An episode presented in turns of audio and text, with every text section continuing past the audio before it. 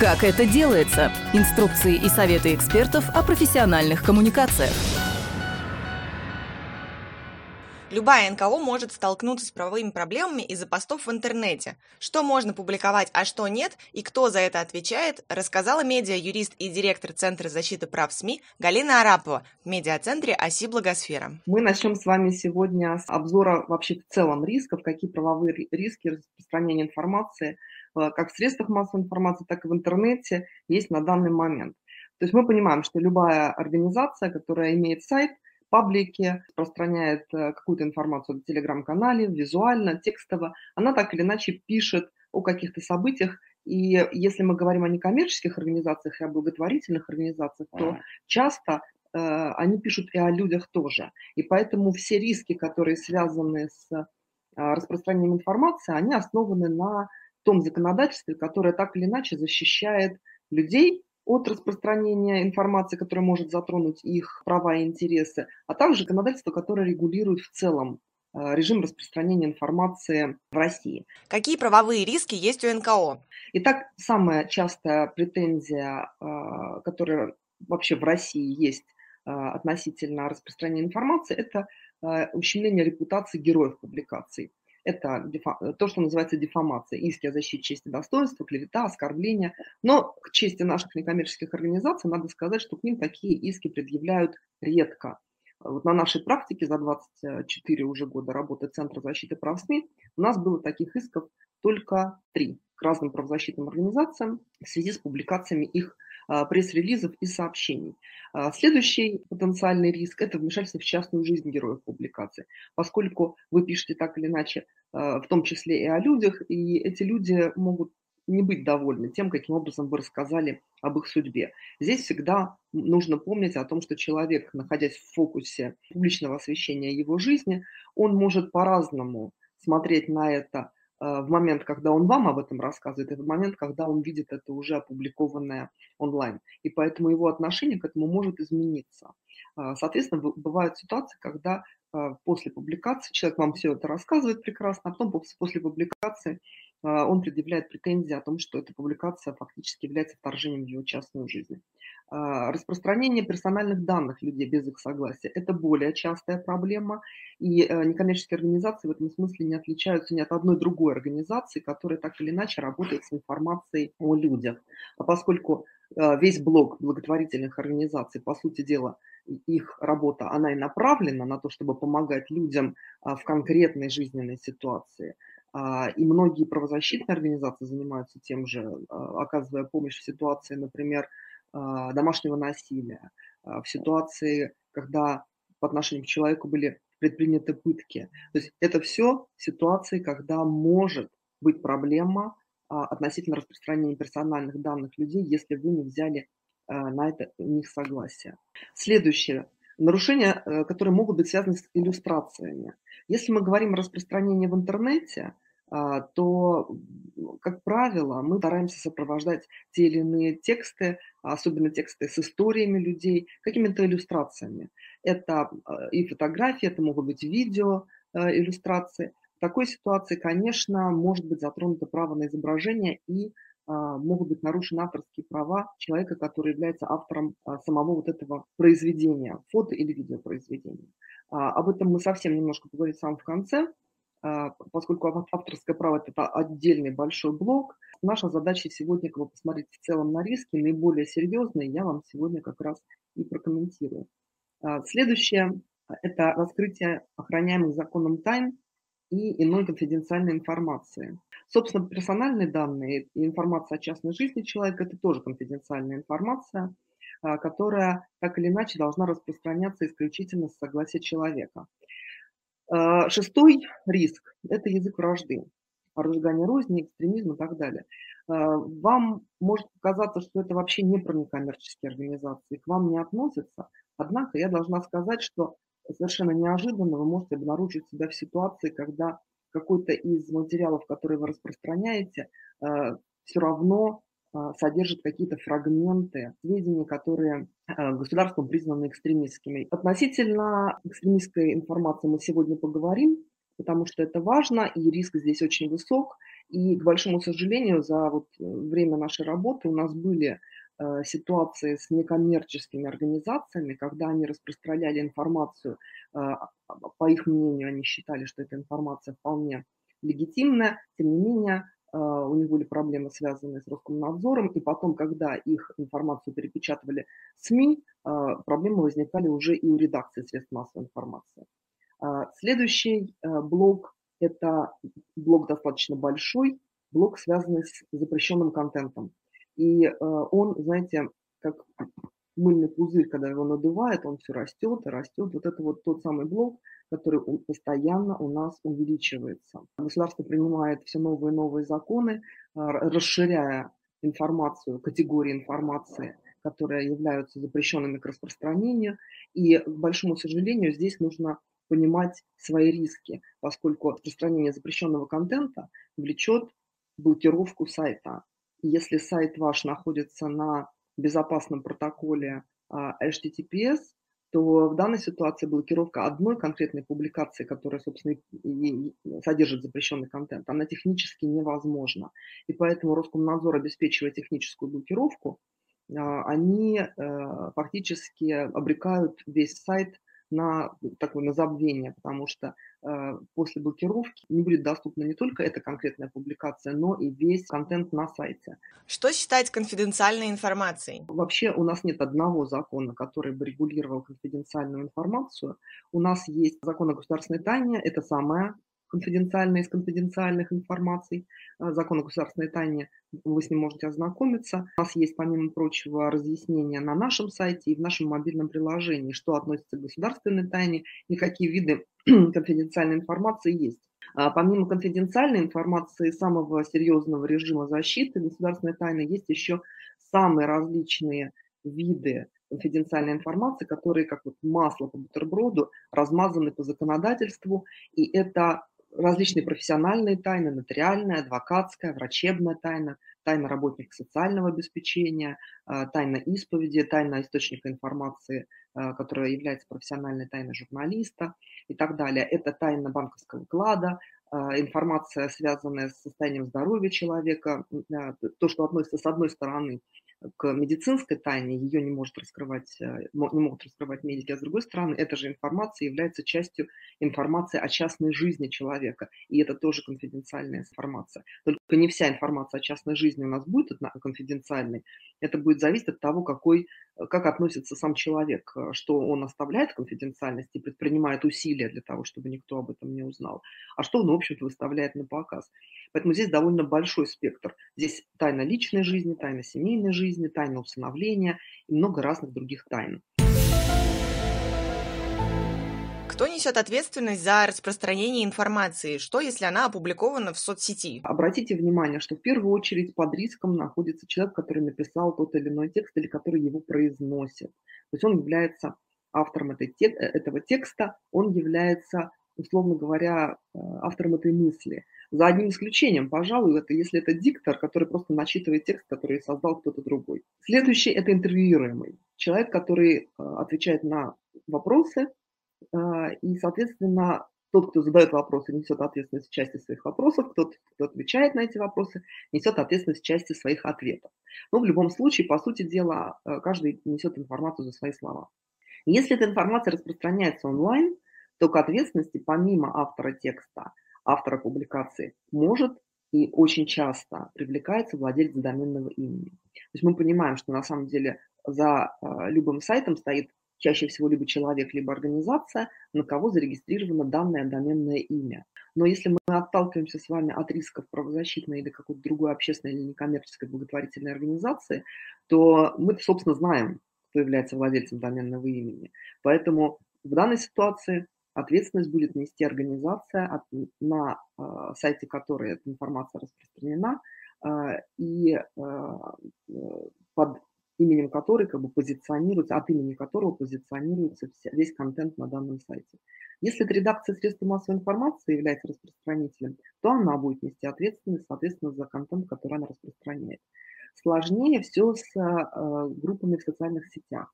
И без социальных сетей мы сейчас жить не можем, и мы видим, что на самом деле люди читают информацию гораздо активнее сейчас через социальные сети, поэтому любая уважающая себя организация сейчас создает паблики а, в э, сетях, в социальных сетях. И вот здесь возникает э, два потенциальных а, две потенциальные возможности привлечения к ответственности. Это администратор группы в социальной сети, и если этот паблик он распространяется под логотипом и от имени какой-то организации, то может быть привлечена к ответственности, собственно, эта организация. А, важный аспект в связи с этим, на который я хотела бы обратить внимание. А, очень часто бывает так, что к ответственности привлекается не тот, кого логично привлечь к ответственности, например, человек, э, чьи слова вызвали проблему, а тот, кому, э, кого привлечь к ответственности государству удобнее поскольку э, часто распространение информации в социальных сетях – это вопрос административной ответственности, то, конечно, к административной ответственности в такой ситуации выгоднее для государства с точки зрения государства привлечь должностное лицо и юридическое лицо, потому что там и штрафы выше. Да и физическое лицо искать сложнее, привлекать это все нужно бегать за этим гражданином. Поэтому, как правило, в такой ситуации, если речь идет о распространении информации в пабликах, в, э, в соцсетях, э, и этот паблик принадлежит какой-то организации, то ждите, соответственно, проблем административной ответственности протокола на юридическое лицо и на должностное лицо. Как правило, у нас в такой ситуации все а, контролирующие органы, они сразу составляют два протокола, потому что это общий как бы, подход в государстве. Верховный суд тоже указал на то, что как бы, если правонарушение допущено э, юридическим лицом, административное правонарушение, то человек, который отвечает за деятельность этого юридического лица, должностного лица, директор, как правило, тоже должен быть привлечен к ответственности. Раньше был такой, знаете, более мягкий подход. Они могли привлечь к ответственности должностное лицо, но не привлекать юридическое. И мы иногда как бы таким образом снижали планку ответственности, потому что штрафы, как вы понимаете, совершенно несопоставимые.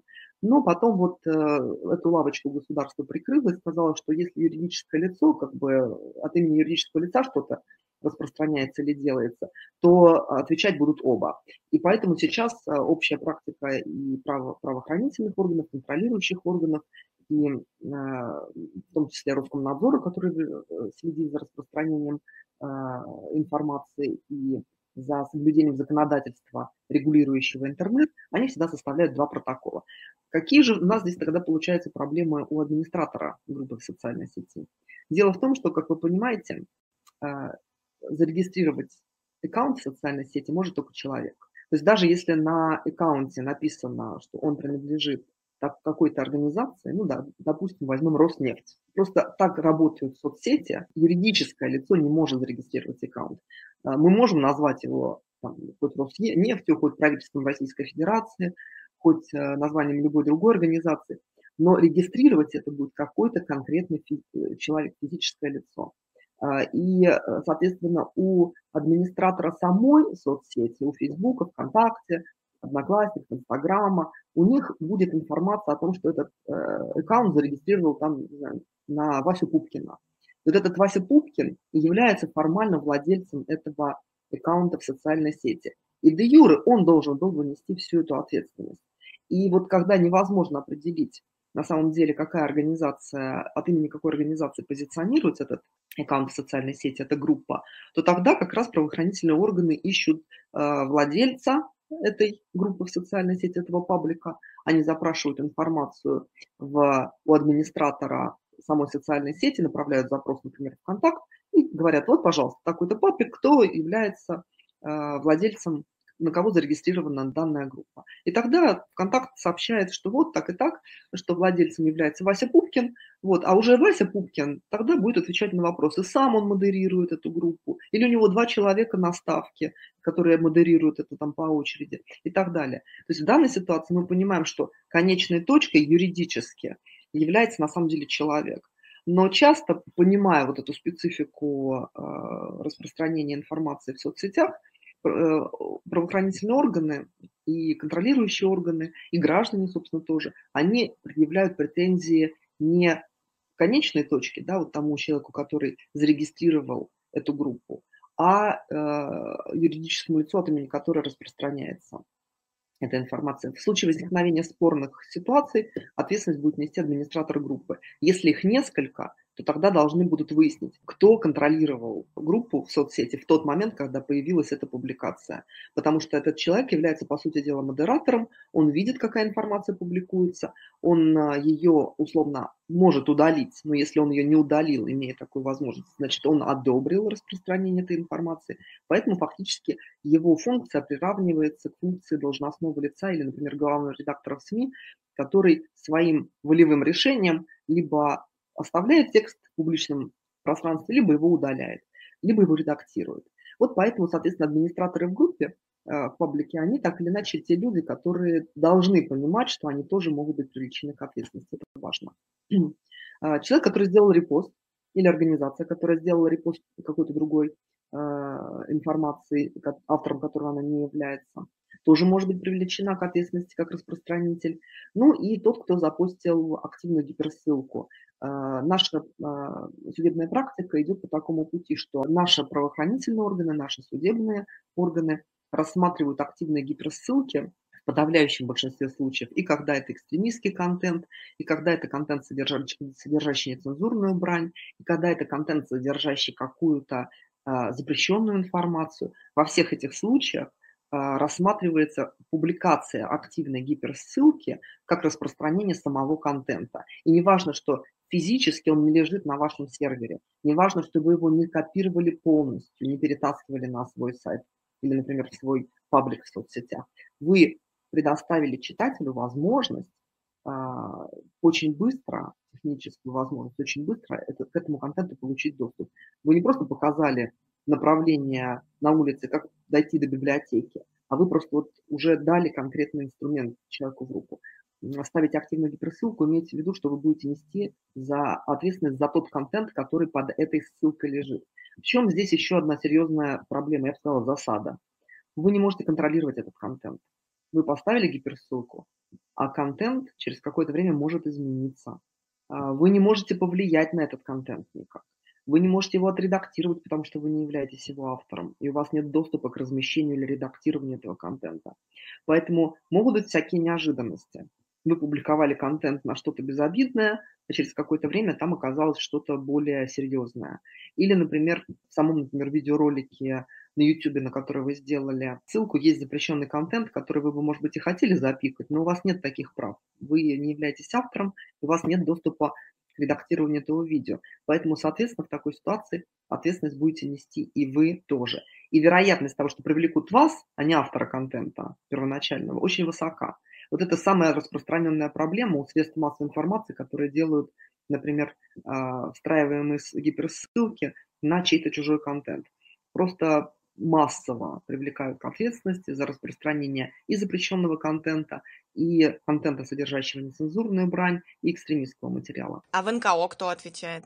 А, применительно к некоммерческим организациям как я уже сказала, может потенциально быть от, отвечать само юридическое лицо по всем делам, связанным с административной ответственностью, например, там, по 1934, это за распространение информации от имени некоммерческой организации, признанной иностранным агентом, это 2033, это распространение информации о деятельности нежелательной организации и много всего другого, в том числе и экстремистский контент, и контент, который нарушает авторские права и право на изображение, и все остальное.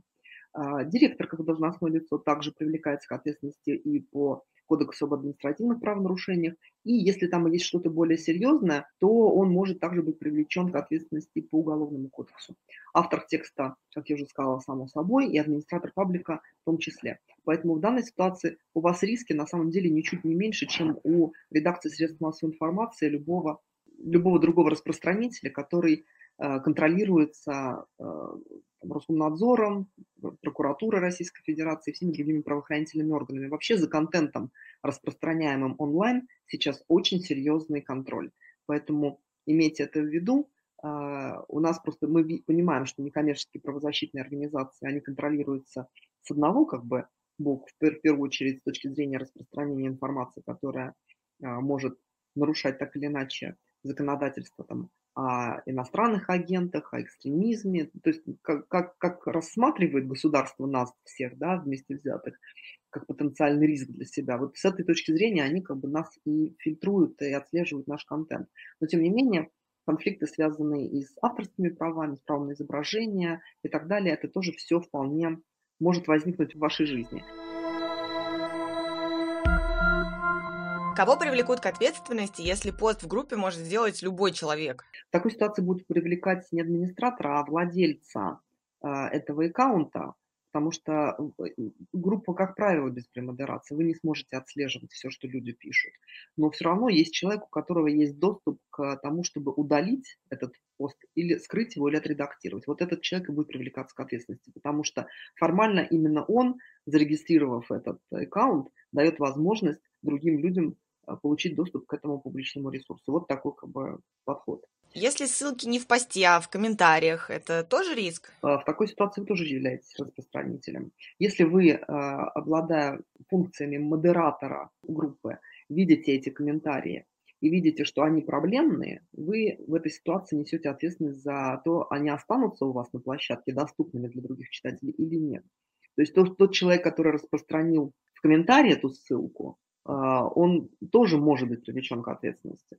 Но и это в первую очередь ваша ответственность, потому что это контент, который доступен на вашем, в вашем паблике. Если от имени группы в комментариях, то то же самое. Фактически вы это также опубликовали, э, неважно, опубликовали вы это как основной текст или как комментарий к нему. То есть это не имеет значения. Если комментарий удалили, но кто-то успел сделать скриншот, что делать? Если заскринили и предъявили к вам претензию, то в такой ситуации может быть проблема, потому что, например, правоохранительные органы и Роскомнадзор, они фиксируют распространение информации протоколом, э, и скриншотом. И если у них это все есть, э, и у них есть сведения, что это было у вас на сайте, а вы потом быстренько удалили, э, то все равно вы будете привлечены к ответственности. Ну вот на ваш сакраментальный вопрос, не круглосуточно же дежурить, я вам скажу, что а, онлайн-СМИ, у которых большой объем, раньше был, сейчас почти все закрывают, на самом деле, комментирование на сайтах, а, большой объем комментирования, у них был не просто один модератор, у них была целая смена модераторов. В один момент у сайта Лента.ру было 8 модераторов, которые работали круглосуточно, посменно. И на самом деле, учитывая большой поток комментариев, и то, что у нас люди, в общем, достаточно экспрессивно высказываются, та же тема э, неуважения к власти, высказывания критических высказываний по отношению к органам власти, к президенту Российской Федерации, э, если идет обсуждение какой-то социально значимой проблемы, то там могут быть масса таких комментариев. К ответственности могут привлекаться и организация, и паблик, и сам гражданин. Поэтому в такой ситуации а, либо закрывать комментирование, либо действительно сажать модератора, который будет следить. Или как минимум следить ежедневно. Потому что если вы знаете, что у вас есть такие экспрессивные комментаторы, вы должны быть уверены, что вы увидите их э, проблемный комментарий быстрее, чем их увидят, этот комментарий увидят правоохранительные органы или контролирующие органы, в частности, Роскомнадзор, или ваш недоброжелатель, который это заскриншотит и отправит, соответственно, контролирующим органам а, как бдительный гражданин, что тоже, к сожалению, очень часто бывает. А если ссылка вела на ресурс, который потом взломали? А, если а, вы ссылались раньше на добропорядочный ресурс, который хакнули, вам, соответственно, в такой ситуации, если вы видите, что его хакнули, надо проверить, что у вас на, от этого ресурса осталось, да, то есть какие линки у вас ведут на этот ресурс. Вы можете также закрыть, например, эти э, тексты, эти публикации, пока не разберутся, например, владельцы ресурса, под, э, который подвергся хакерской атаке, чтобы у вас, соответственно, не было проблем в связи с этим.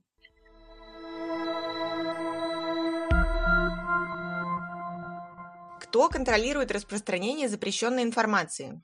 Контролирует огромное количество разных государственных органов.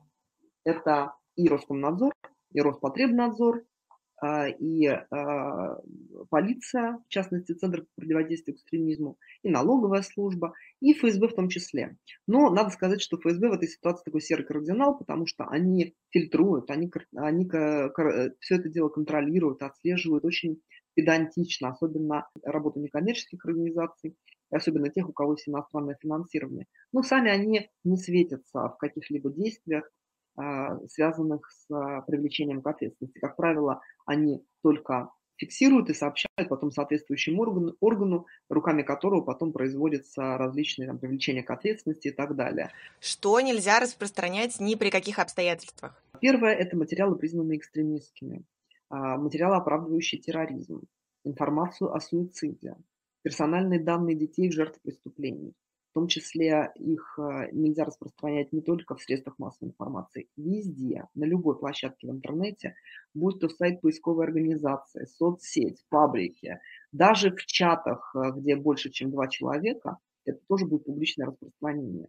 Например, чаты в WhatsApp. А, любой формат публичного распространения персональных э, данных детей жертв преступления очень высокий риск, об этом я вам обязательно сегодня расскажу. Персональные данные, конфиденциальная информация, например, медицинские диагнозы, фамилия, имя, отчество и так далее, об этом я тоже сегодня вам скажу. Информационные материалы нежелательных организаций. Это тот запрещенный контент, который недопустимо распространять никому, в том числе некоммерческим организациям. Но это еще не все. Это не весь список, Давайте посмотрим, что еще у нас запрещено, какую еще информацию запрещено распространять а, в СМИ и в интернете в Российской Федерации. То есть, в принципе, просто такая информация недопустима к распространению в Российской Федерации. При этом а, хочу обратить ваше внимание, что даже если эта информация была распространена не российской организацией, а организацией, и, и, и паблик на самом деле не российский, и организация какая-нибудь немецкая, там, не знаю, армянская, какая угодно, то в этой ситуации все равно мы имеем проблему, связанную с распространением информации в Российской Федерации, потому что интернет, он не имеет границ. А поскольку он не имеет границ, то, соответственно, в такой ситуации, где бы, из какой бы страны эта информация не распространялась, если она доступна в Российской Федерации, то, в так, то получится, что смогут э, привлечь к ответственности и заблокировать сайт вне зависимости от того, на, на, на гражданина или на организацию, из какой страны этот сайт зарегистрирован. Просто грубо-грубо блокируют доступ к этой информации Российской Федерации и, пожалуйста, там в Армении распространяйте, а вот в России люди это читать не будут. Вот такой подход. Итак, что еще разрешено распространять? И я здесь э, привожу вам не весь перечень, потому что если привести весь перечень, мы с вами я не хочу вас запутать, там очень много всего другого, что, в общем-то, я надеюсь, не касается а, работы некоммерческих организаций и общественных организаций, например, организация работы там, онлайн-казино или продажа алкоголя онлайн. А, поэтому мы с вами поговорим о том, какая информация потенциально может быть распространена на сайтах общественных некоммерческих организаций. Ну, во-первых, это информация о наркотиках.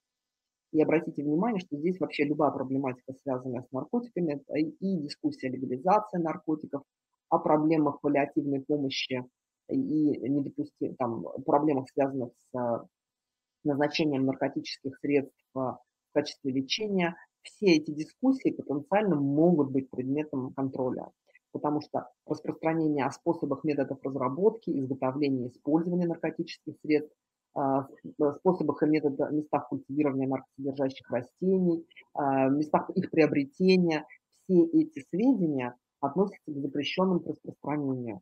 И если, например, даже речь идет о наркотическом средстве, которое необходимо для больного на терминальной стадии рака, то в этой ситуации понятно, что единственный легальный способ – это получение этого наркотического средства, лекарства, содержащего наркотическое средство, по э, рецепту врача по назначению. Если же описываются какие-либо другие способы получения этого лекарства, места их приобретения, это может относиться к запрещенной к распространению информации. Вот, например, такой а, подход. А, помимо этого, информация о способах совершения самоубийства, а также призывы к совершению самоубийства. Вне зависимости от того, в каком контексте вы об этом пишете, здесь может быть проблема. Помимо этого, информация о детях, пострадавших в результате противоправных действий или бездействий. Это как раз вопрос, связанный с информацией о детях, жертвах преступлений. Следующее относительно недавно введенное в законодательство – это ограничение от информации, направленной на склонение или иное вовлечение несовершеннолетних в совершение противоправных действий, представляющих угрозу для их жизни, здоровья, либо для жизни и здоровья иных лиц. Но здесь, по сути дела, информация о всех видах спорта и увлечения, например, зацепинг, который потенциально может быть проблемой. Так что да, значит, информация, которая потенциально будет рассмотрена как информация, склоняющая детей несовершеннолетних к каким-либо противоправным действиям или представляющая, в принципе, угрозу для их жизни и здоровья, это тоже а, является информацией, запрещенной к распространению в Российской Федерации. Есть еще одна прекрасная статья в законе об информации, информационных технологиях и о защите информации, статья 15.3. В этой статье тоже есть определенные ограничения, связанные с распространением информации. Причем эта статья более жесткая, чем а, предыдущая, которую я вам только что цитировала, потому что предыдущая статья, она дает нам возможность хотя бы хоть как-то отбиваться, потому что там для того, чтобы информацию признали запрещенной к распространению, должны пройти хотя бы судебные процессы, и вы э, будете иметь возможность высказать свою позицию, правда, не всегда и не сразу, потому что часто процессы о признании информации, запрещенной к распространению, проходят без привлечения лица, который это, эту информацию распространял. Очень часто это бывает между собойчик такой между прокурором и судьей, когда прокурор подает иск а, в защиту э, в интересах неопределенного круга лиц а, с целью признать э, там, ту или иную информацию, запрещенную к распространению. И вы, как распространитель, уже узнаете об этом по факту просто, когда вы получаете уведомление от Роскомнадзора о том, что эта информация признана к распространению, если вы ее не удалите, мы вас заблокируем. Но в любом случае у вас есть хоть какая-то возможность реагировать. Вот 15.3 не дает такой возможности. Она, в принципе, лишает нас возможности реагирования, потому что она устанавливает внесудебную блокировку. Как происходит внесудебная блокировка и на каких основаниях? Значит, статья 15.3 позволяет блокировать без решения суда. Это самая большая проблема. То есть генеральный прокурор принимает решение, и в течение получаса направляется специальное требование в э, Роскомнадзор, который э, спускает его дальше операторам мобильной связи или хостинг-провайдерам, интернет-провайдерам. И в связи с этим тут же мгновенно должна быть обеспечена полная блокировка доступа к этому сайту на территории всей Российской Федерации. Вот так это работает. И если вдруг, не дай бог, к вам была применена статья 15.3, вы узнаете об этом только тогда, когда зайдете на свой сайт, не дай бог, и вдруг неожиданно увидите там а, такой дисклеймер, что вас заблокировали по требованию Генеральной прокуратуры, по приказу Генерального прокурора номер такой-то от такого-то числа. Значит, а, соответственно, вы имеете дело именно с таким видом блокировки, и это есть, собственно говоря, и проблема, связанная с блокировкой без судебного решения. А воспаривать ее очень тяжело. Это самый такой тяжелый вариант контроля за распространением информации, которую государство признает самым опасным для себя, и поэтому применяет самую тяжелую эм, э, такую бомбардировку, что называется. Значит, здесь у нас есть шесть оснований для блокировки. Первое – это всегда должна быть Э, информация, которая содержит призывы к массовым беспорядкам, призыв к осуществлению экстремистской деятельности, к участию в массовых публичных мероприятиях, проводимых с нарушением установленного порядка. То есть, по большому счету, обратите внимание, вот за это могут заблокировать любую некоммерческую организацию, как только она, например, призовет выйти на какой-нибудь митинг, а, организует какой-нибудь там сбор граждан и не согласует это с местными властями. Этот пункт, вообще, эта статья появилась после белоленточной акции в Москве, когда были протесты против а, закона Димы Яковлева и а, фальсификации выборов в Государственную Думу. Вот, собственно говоря, ответ государства на попытку организовать граждан путем модерирования их деятельности через интернет. То есть любые такие э, тексты теперь, они могут блокироваться без судебного решения. Следующее – это распространение информационных материалов нежелательных организаций. Нежелательно, как только появились нежелательные организации, сразу появился запрет на распространение хоть какой-либо ссылки на материалы этих нежелательных организаций, даже если это ссылка на какой-нибудь там дремучий э, пресс-релиз э, фонда Сороса 1998 года. Найдут и заблокируют по приказу генерального прокурора без возможности вам высказаться на этот счет в суде. Потом уже будете разблокировать это, оспаривая вот эту блокировку. И таких ситуаций тоже, к сожалению, у нас довольно много в России. И последнее вот э, новшество, с которым мы живем уже год – а, это закон о fake news, который позволяет а, блокировать информацию по общественно значимым вопросам, когда она не относится вот к той категории, которую государство считает а, fake news. Я вам сегодня об этом расскажу, чтобы вы понимали, чем отличается просто недостоверная информация от той, которая может привести к серьезному виду блокировки.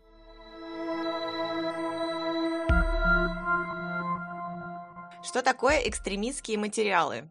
для того, чтобы материал признавался экстремистским, а, это недостаточно, чтобы он кому-то просто не понравился.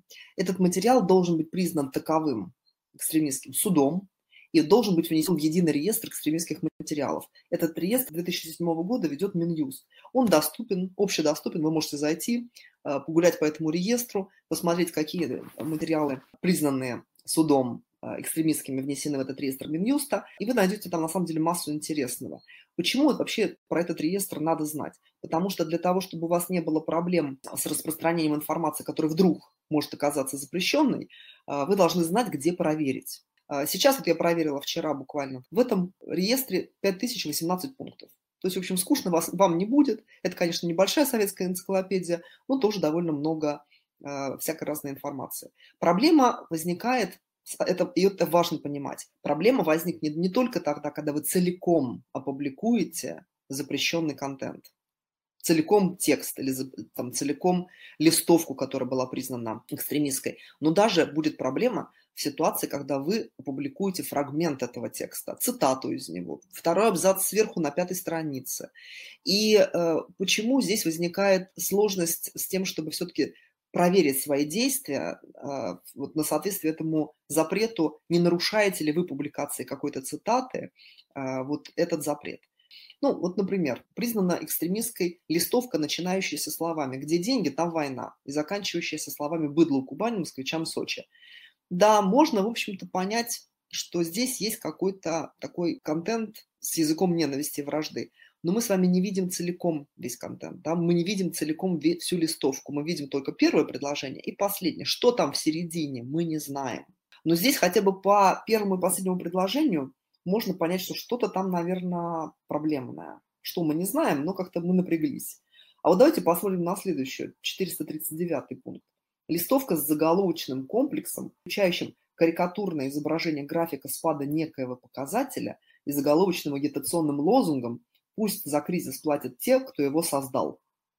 Знаете, вот если с трудом представляю, что в этой листовке, это может быть, не знаю, падение курса рубля в период финансового кризиса – да бог его знает, что там. Вот каким образом э, понять, что нам нельзя, какой график спада некоего показателя нам публиковать нельзя, мы из этого пункта, к сожалению, не поймем.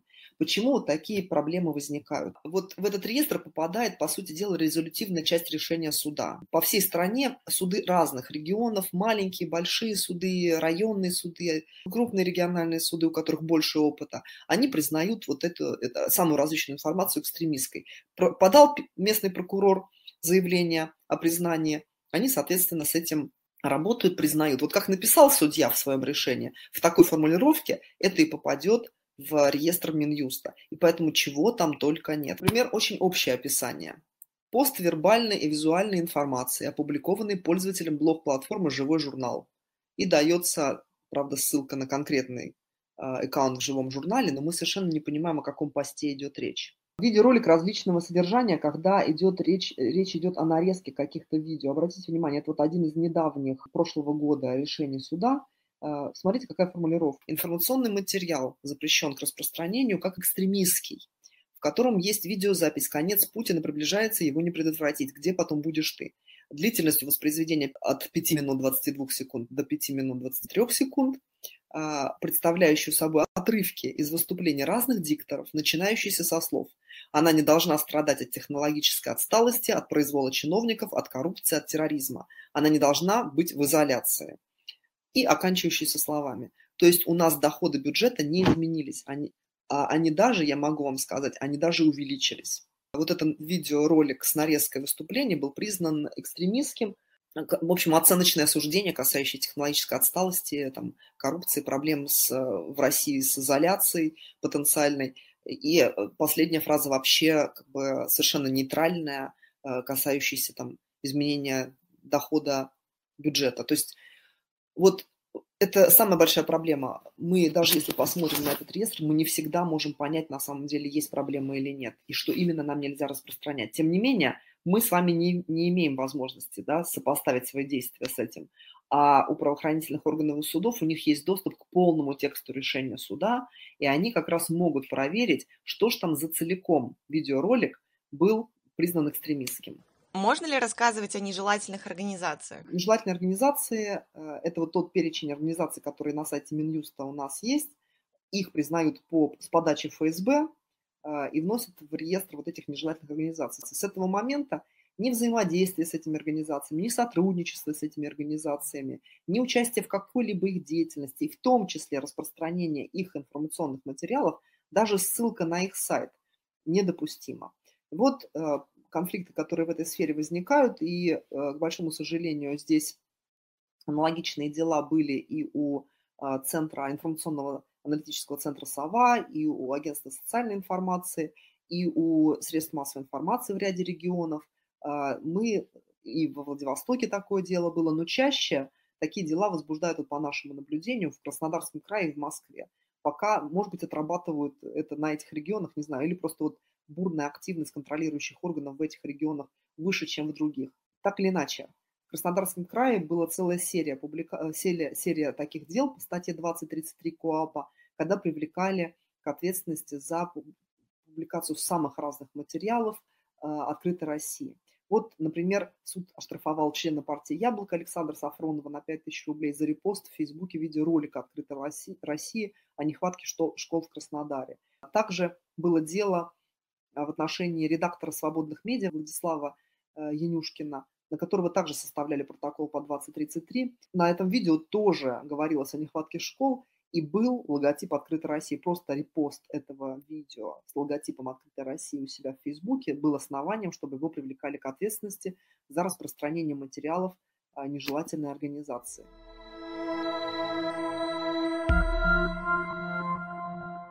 Как писать о самоубийствах? Это очень серьезная проблема, и с такими претензиями э, обращается Роскомнадзор к самым разным распространителям, в том числе и к некоммерческим организациям. Обратите внимание, что следит за этим на самом деле Роспотребнадзор. Вот тот самый Роспотребнадзор, который проверяет, например, качество сосисок на рынке, там нет ли тараканов в столовых и так далее. Помимо этого, на них возложено почему-то, на них э, возложена э, обязанность следить за контентом, распространяемым в интернете относительно самоубийства. И Роспотребнадзор фильтрует интернет на этот предмет, потом они передают сведения в Роскомнадзор, и тот уже, соответственно, осуществляет блокировку сайта. Сначала связывается с организацией, которая распространяет информацию а, о самоубийстве. А потом, если они не удаляют соответствующие тексты, не редактируют его, то, то сайт просто блокируется Роскомнадзором. Есть рекомендации на сайте Роспотребнадзора, они основаны э, на рекомендациях Всемирной организации здравоохранения от 2008 года, которые в том числе говорят о том, как писать о суициде. Обратите внимание, что э, эта рекомендация, она направлена, адресована как бы, в первую очередь средствам массовой информации, однако она, в общем, также применима и всеми другими распространителями. Предлагается отказаться от слова «суицид» в заголовках, не ставить репортажи сообщения о самоубийствах на первую полосу, не размещать более одного сообщения о самоубийстве в списках новостей, а, писать краткие сообщения о самоубийствах без содержания подробностей о личности погибшего и образе жизни, а, не рекомендуют искать виновника суицида, рекомендуют избегать слов как эпидемия, когда пишете о суициде и так далее. Но это рекомендации ВОЗ. Есть э, прекрасный такой э, межведомственный приказ – а, нескольких ведомств одновременно, в том числе это Роскомнадзор, Роспотребнадзор, МВД. И четвертое, не помню, какое еще там ведомство было. Вот эти все четыре ведомства, они а, выпустили совместный приказ, где они объясняют, что нельзя писать про детское порно, суицид и э, наркотики. И, и там довольно подробно описаны все эти три блока с объяснением, что в такой ситуации признается, вот этой запрещенной информации, и, что дальше эти ведомства должны делать для того, чтобы пресечь распространение этой информации. Главное понять, что они, собственно говоря, признают информацией запрещенной. Вот по закону, а, я хотела бы, чтобы вы это запомнили, в законе написано только две вещи. В законе написано, что нельзя призывать к суициду и э, сообщать о методах суицида. Все, больше ничего там нет. Ничего больше не запрещено. Однако на практике мы видим, что Роскомнадзор и Роспотребнадзор вычищают гораздо больше сообщений о суициде с самыми разными другими видами как бы, информации, в том числе это причины суицида. То есть если вы, например, напишете, что человек покончил жизнь самоубийством, потому что он не смог выплатить кредит, и его семья была на грани голода, да, то вот сам по себе факт, что он покончил жизнь саму... суицидом, самоубийством, Вы можете написать, а почему вот это сделал, не можете. Причем в законе об этом ничего не говорится, но за это блокируют просто направо и налево и требуют удалить эту информацию. И вот смотрите, отчасти как бы вот этот межведомственный приказ объясняет, почему это происходит. Они считают, по сути дела, это призывом к самоубийству вот, таким, вот в такой форме. Они, э, в этом приказе сообщается о том, что э, призывом к самоубийству считается наличие предложения, просьбы, приказа совершить самоубийство, наличие указания на самоубийство как на способ решения проблемы. Вот, если мы описываем проблему, и человек решил эту проблему тем, что он покончил жизнь самоубийством. То есть а, ну, государство считает, что вы таким образом фактически указываете, что вот он способ решения проблемы, пожалуйста, можете следовать э, такому же примеру. А, выражение положительной оценки либо одобрения совершения самоубийства, либо действий, направленных на самоубийство, а, побуждающие к совершению самоубийства аргументы, включающие утверждения, не содержащие прямого либо явного побуждения, но способные склонить к принятию решения о совершении самоубийства. Очень такой, знаете, раз, размытый пункт, а, как это они будут анализировать, это совершенно непонятно. А, представление самоубийства как обыденного явления. Выражение осуждения, высмеивание неудавшейся попытки совершить самоубийство. И наличие опроса, голосования, теста, рейтинга на предмет выбора самоубийства как способа решения проблемы. То есть никакие опросы, где будет фигурировать как один из пунктов самоубийства, просто невозможно в принципе. И обратите внимание, что что такое метод суицида. Метод суицида – это любой глагол, который описывает, что человек конкретно с собой сделал, чтобы за, покончить жизнью. То есть таким образом, если вы пишете повесился, отравился, сбросился с моста, утопился. Это все будет считаться как раз метод суицида. Единственное, что можно писать, описывая вот такие трагедии, они ведь могут быть, в общем-то, связаны с серьезными социальными проблемами, с теми проблемами, с которыми многие благотворительные некоммерческие организации помогают людям, попавшим в сложную жизненную ситуацию. И вот э, мы должны понимать, что в такой ситуации, если вы описываете это, то это должно быть только в терминах «совершил самоубийство», а, «покончил жизнь самоубийством» или там «совершил суицид». Что конкретно сделал и почему сделал, и никаких подробностей государство не хочет, чтобы это распространялось. И я объясню, почему. Но объясню э, не с точки зрения того, что я как бы согласна с такой позицией, а то, как, как это объясняет само государство. Это объясняется, в общем-то, защитой а, э, здоровья населения, и э, защита несовершеннолетних, которые, прочитав это, могут подумать, что вот он способ решения проблемы и последовать этому совету. Вот, собственно говоря, такой, такое формальное основание в качестве обоснования, почему это запрещено. Я приведу вам несколько примеров. Вот, например, главный редактор сайта «Православие и мир» получил такое вот уведомление от Роскомнадзора, и они были вынуждены удалить заметку, э, где рассказывалось о проблеме недостаточной паллиативной помощи для онкобольных. Там как раз э, были приведены два примера о том, что не дождавшись э, нормального, качественного лишения как бы от боли, да, там, не дождавшись э, наркотических средств, которые дают возможность снизить вот этот адский совершенно порог боли на э, терминальной стадии рака, э, несколько человек покончили жизнь самоубийством. Они описывают, они берут комментарии у их жен, в одном случае было сказано, что человек прыгнул с высоты, а другой, в другом случае было написано, что а, он повесился. И по отношению к одному из а, а, покончивших жизнь самоубийством онкобольных, его жена объяснила, что ее муж страдал от постоянной боли из онкологического заболевания и часто говорила, что он устал от болезни. Вот, соответственно, вот по сути дела у нас есть и методы суицида, и причина суицида. Вот такого рода публикации а, Роспотребнадзор находит, а Роскомнадзор требует их отредактировать либо удалить. А, была очень неприятная в прошлом году ситуация с датским, по-моему, или, или норвежским сайтом Baltic Observer. Он публикует информацию на, английском, на английском, на местном языке и на русском в том числе. И у них был большой, замечательный совершенно на самом деле по качеству и журналистской работы а, репортаж а, о работе центра помощи людям, оказавшимся в ситуации, когда они готовы покончить жизнь самоубийством. То есть это, по сути дела, работа такой некоммерческой организации, группы поддержки, которые помогают, люди, сами пережившие вот этот э, кризис, они помогают другим людям не совершить этой ошибки. И там рассказывается о человеке, о мужчине, который, собственно, работает в этом кризисном центре, э, и э, он рассказывает о своих двух попытках суицида, и потом рассказывает, что э, он при помощи своих близких, он пришел все-таки к, к какому-то балансу, и теперь вот он работает в этом кризисном центре и помогает. И он рассказывает, что, собственно говоря, вот в его жизни, как это происходило. Вот эту публикацию, это, обратите внимание, не российский был сайт. Сайт был, а, по-моему, все-таки а, норвежский. И российский Роскомнадзор потребовал от них э, удалить эту публикацию, отредактировать. Редакция отказалась, они посчитали, что какой-то там российский Роскомнадзор будет нам тут цензуру включать. Вот, а они отказались, а, и в результате, в общем был судебный процесс, который, если я правильно понимаю, коллеги из другой организации, которые его вели, они должны были подавать жалобу в Европейский суд по этому делу. Так что, в общем-то, у Роскомнадзора длинные руки. Неважно, что этот сайт не российский, главное, что если Роскомнадзор смог об этом прочитать, он может потребовать э, блокировки этого сайта, даже если этот сайт распространяет информацию из другой страны. Что подразумевается под способами совершения самоубийства? А, способы совершения суицида я вам уже как бы а, сказала, что любая информация о том, каким образом это совершается, в том числе описание, демонстрация и текст, изображение или иная информация, в том числе с использованием аудио и видеосредств, процессов, процедур, изображающих любую последовательность действий а, и возможных результатов совершения самоубийства. То есть вот в том числе средств и мест для совершения самоубийства. Вот э, такие ограничения у нас теперь есть.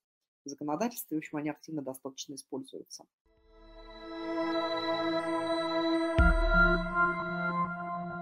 Еще одна тема, про которую нужно писать аккуратно, информация о детях, жертвах преступлений. А кто относится к этой категории? Напоминаю, что ребенком считается несовершеннолетним человек, не достигший 18 лет.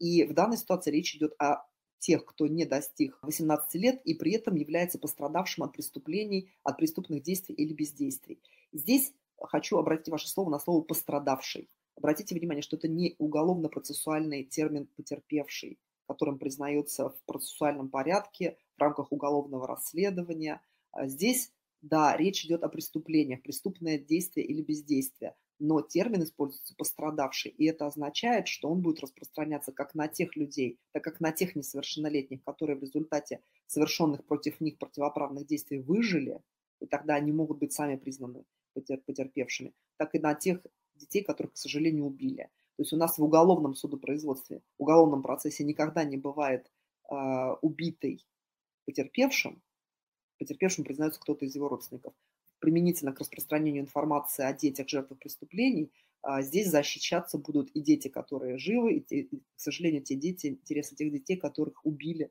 а, в результате этого преступления, они а, умерли. Какую информацию нельзя распространять в этом случае?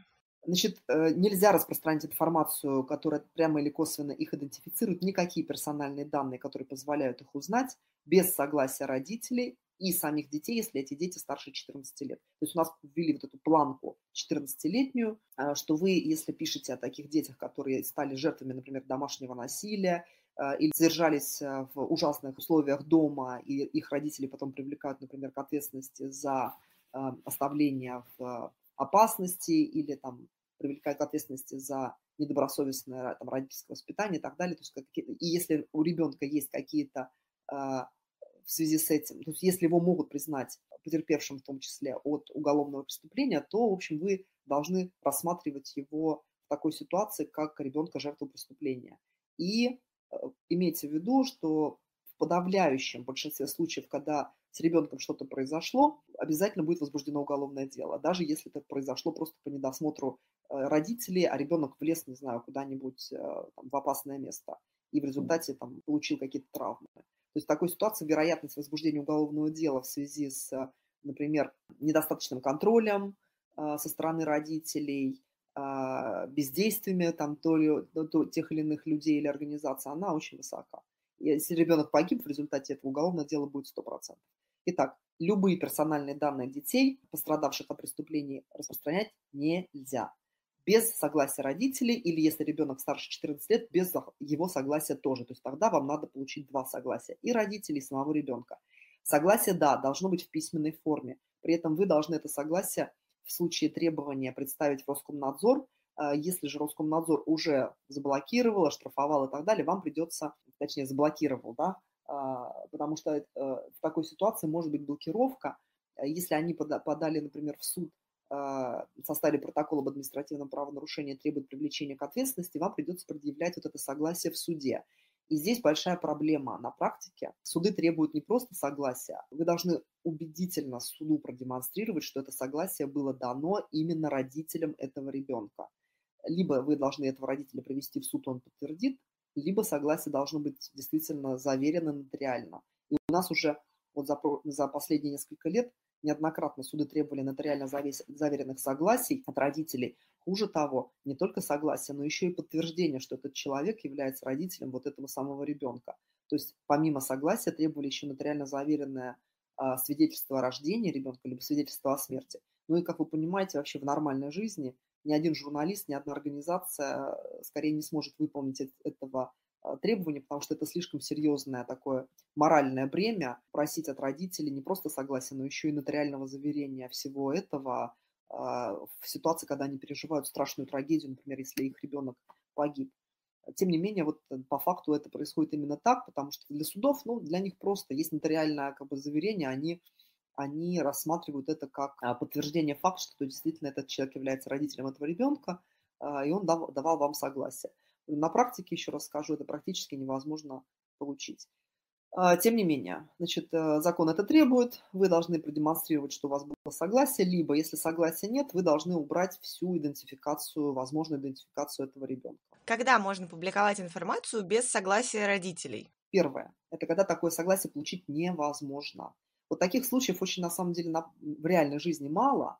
Ну, представьте себе, не знаю, там, вот я могла придумать только один кейс, когда, например, э, произошло ДТП, в котором ехала семья, родители погибли, а ребенок либо в силу возраста, там, младенец, да, либо в, состоянии, в силу состояния здоровья, он не может там не ответить, не сказать, не предоставить какой-то либо информации. Вот тогда может э, публиковаться информация об этом ребенке, опять же, в целях защиты этого ребенка, в его интересах, а, без согласия законных представителей, ну и без его согласия тоже. Но это очень редкий случай, когда, например, разыскиваются, разыскиваются кто там, является родственником этого ребенка, ну, гипотетически.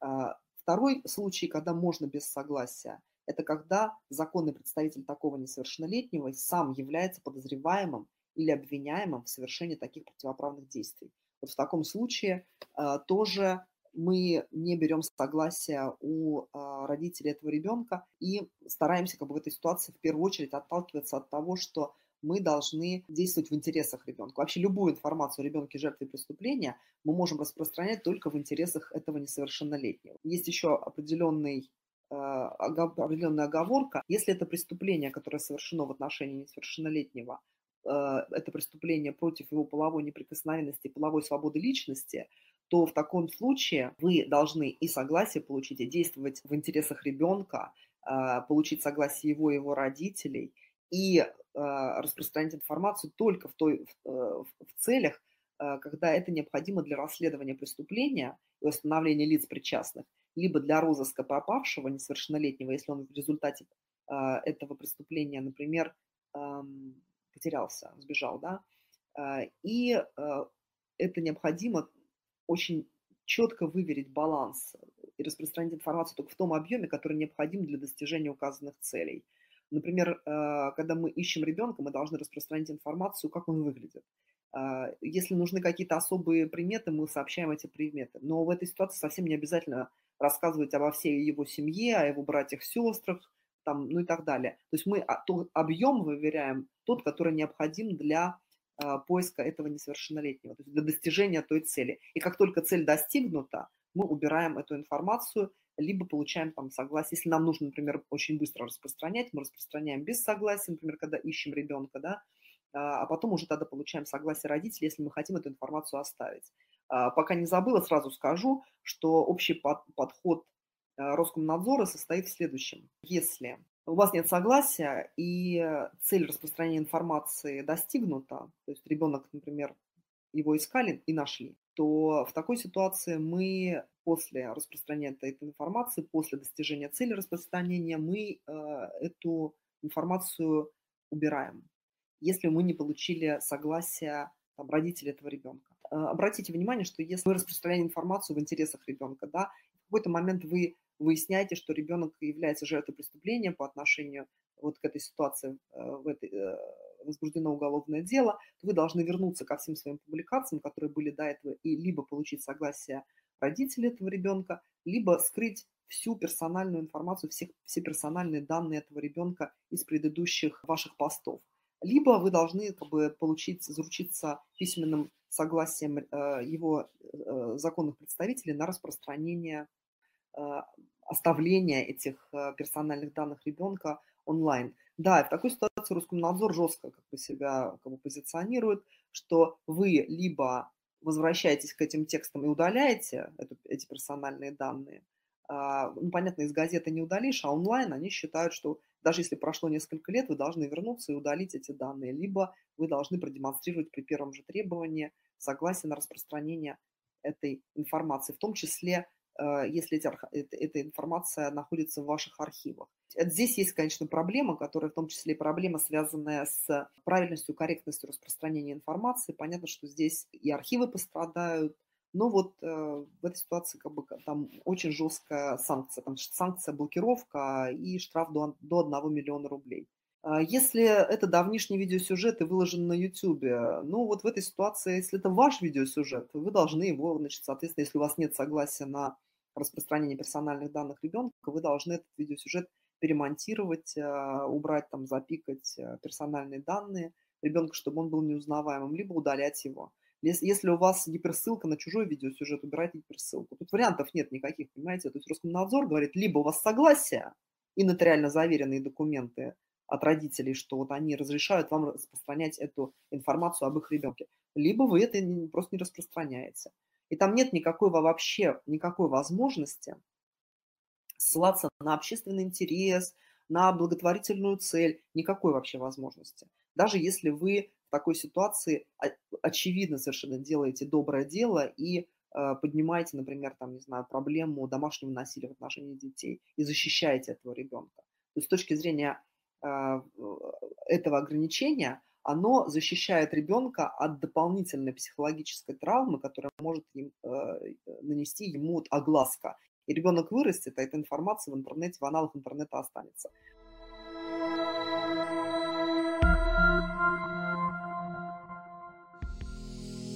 Этот подкаст создан с использованием средств гранта президента Российской Федерации на развитие гражданского общества, предоставленного Фондом президентских грантов.